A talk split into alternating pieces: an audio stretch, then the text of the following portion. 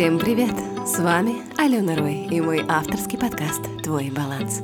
Короткие выпуски о мотивации, отношениях, осознанности, вдохновении и о том, как сделать вашу жизнь ярче и прекраснее. Быть или не быть? Вот в чем вопрос. Сомнения мучили не только героя Шекспира, но, конечно же, знакомые каждому из нас. Мы с вами беспокоимся о том, а что же другие люди подумают про нас, о своей внешности, волнуемся о своем весе и о том, а понравимся ли мы потенциальному партнеру или нет, и достаточно ли мы хороши, и сможем ли мы заработать больше в новом проекте. Иногда терзания не дают принять простейшее решение. А какой же цвет маникюра выбрать? Или, допустим, что из одежды надеть? Или какую книгу купить? И что по итогу? Вы в 101 раз делаете привычный маникюр. Не выбрав платье, решайте вообще не идти, а из книжного магазина выходите без покупок. Знакомо? А ведь ваше решение не столь значимо. Просто одно из маленьких выборов в течение вашего дня – так а как же справиться со всеми этими сомнениями и неуверенностью? Как примириться с собой? Сегодня в подкасте найдем с вами ответы на эти вопросы и применим парочку рабочих техник, чтобы стать ближе к лучшей, уверенной и не сомневающейся версии себя. Сомневаясь, мы мысленно проигрываем разные варианты развития событий. Конечно же, мы советуемся с друзьями и близкими, терзаем себя вопросами быть или не быть, и, как следствие, затрачиваем неимоверное количество энергии и сил на поиск того самого ответа. А знаете, что самое забавное? Человек, который вечно находится в сомнениях, в результате вообще утрачивает способность к принятию решений, ведь оно предполагает ответственность. А зачем она сомневающимся? Ее лучше просто скипнуть или избежать. Проще же будет не высказывать свое мнение и сослаться на чужое, или вовсе уйти от ответа, не так ли? И тут назревает вопрос, а какие же вообще есть у нас причины этих самых сомнений? Давайте сегодня мы их рассмотрим. И первая причина – это наш прошлый опыт. Если в детстве в наших с вами решениях сомневались, нас критиковали родители или родственники, то, конечно же, это оставляет свой след в подсознании. Когда люди регулярно критикуют нас, то логично, что мы и сами начинаем критиковать себя. И все это сравнение себя с другими создает представление о себе, и чаще оно абсолютно не соответствует реальности. Вы можете быть суперкомпетентными, умными, красивыми, но если вам кажется, что вы некрасивы, глупы и что вас явно не преследует удача, то и действовать вы будете в соответствии с этим нарисованным внутренним образом. Следующая причина сомнений – это низкая самооценка и неуверенность в своих силах психологии считается, что неуверенность в себе может быть спровоцирована несколькими факторами. Я озвучу лишь три самых ярких из них, ибо факторов у нас, как всегда, очень и очень много, в каждом отдельном случае он будет свой. Каждый человек у нас индивидуален, поэтому у каждого из нас может быть наш уникальный случай. Но, как я уже сказала, здесь я озвучу всего три самых ярких из них. Погнали. И первый из них – это гиперопекающая мать, которая делает все для безопасности, тепла и удобства своего ребенка. Нехорошо, неплохо, просто иногда именно это может быть излишним. Помним о балансе, потому что все должно быть в меру. А вот в такой семье ребенок живет в искусственно созданном мире, где излишняя забота матери становится причиной, почему ребенок вырастает неуверенным в себе. И все потому, что он лишается возможности научиться преодолевать трудности, справляться с негативными переживаниями, проявлять самостоятельность, делать выбор в конце концов, да, и принимать и признавать свои ошибки. Вот эти навыки, они легче всего вырабатываются именно в детстве, когда ребенок может насладиться своим эгоцентризмом, да, и не думает о том, как воспринимают его другие люди. Просто вот вспомните ситуацию, когда трехлетний малыш падает. Ему в этот момент не стыдно. Он думает только о боли или, допустим, страхе. А вот когда падает взрослый, он уже думает о том, а как же глупо он выглядит. Второй фактор – это контролирующие родители. Они всегда требовали быть хорошей, лучшей и правильной. И, конечно же, такой ребенок растет с ощущением, что жизнь это экзамен. И если сдал этот экзамен хорошо, то получишь любовь. А вот если допустил ошибку, то лови критику, нотации и наказание. Сложность этой проблемы в том, что ребенок всю жизнь старается быть идеальным в глазах родителей, но не может этого достичь, потому что всегда найдутся недостатки. Сын маминой подруги всегда будет чем-то лучше. Вырастая, такой человек продолжает жить в состоянии экзамена, который он вот-вот провалит.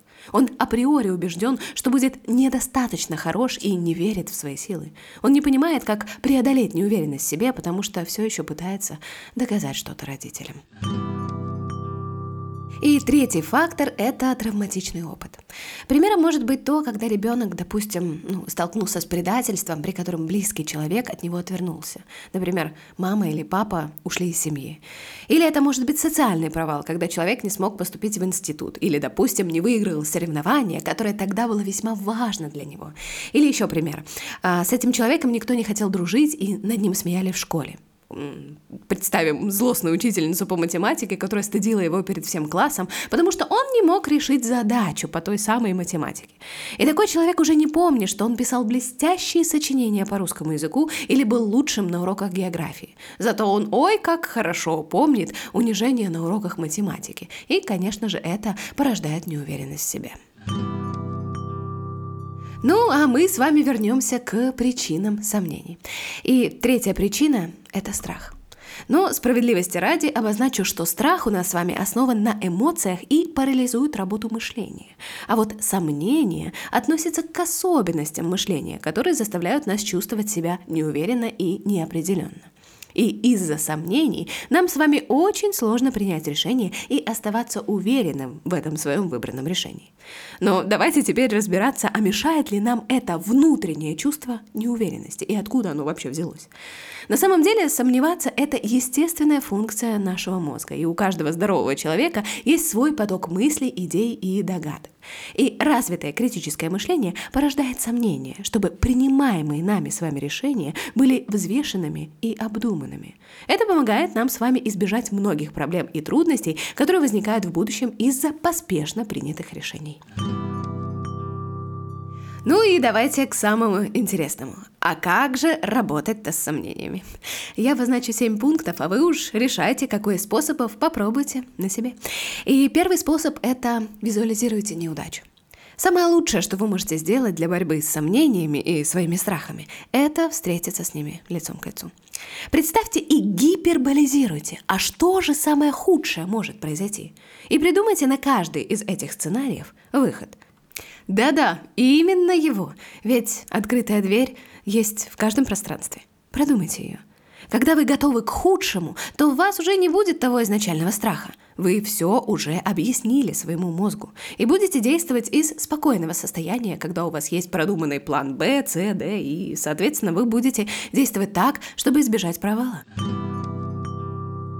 Движение – жизнь. Согласно первому закону Ньютона, тело в состоянии покоя остается в состоянии покоя, пока на него не действует некая сила.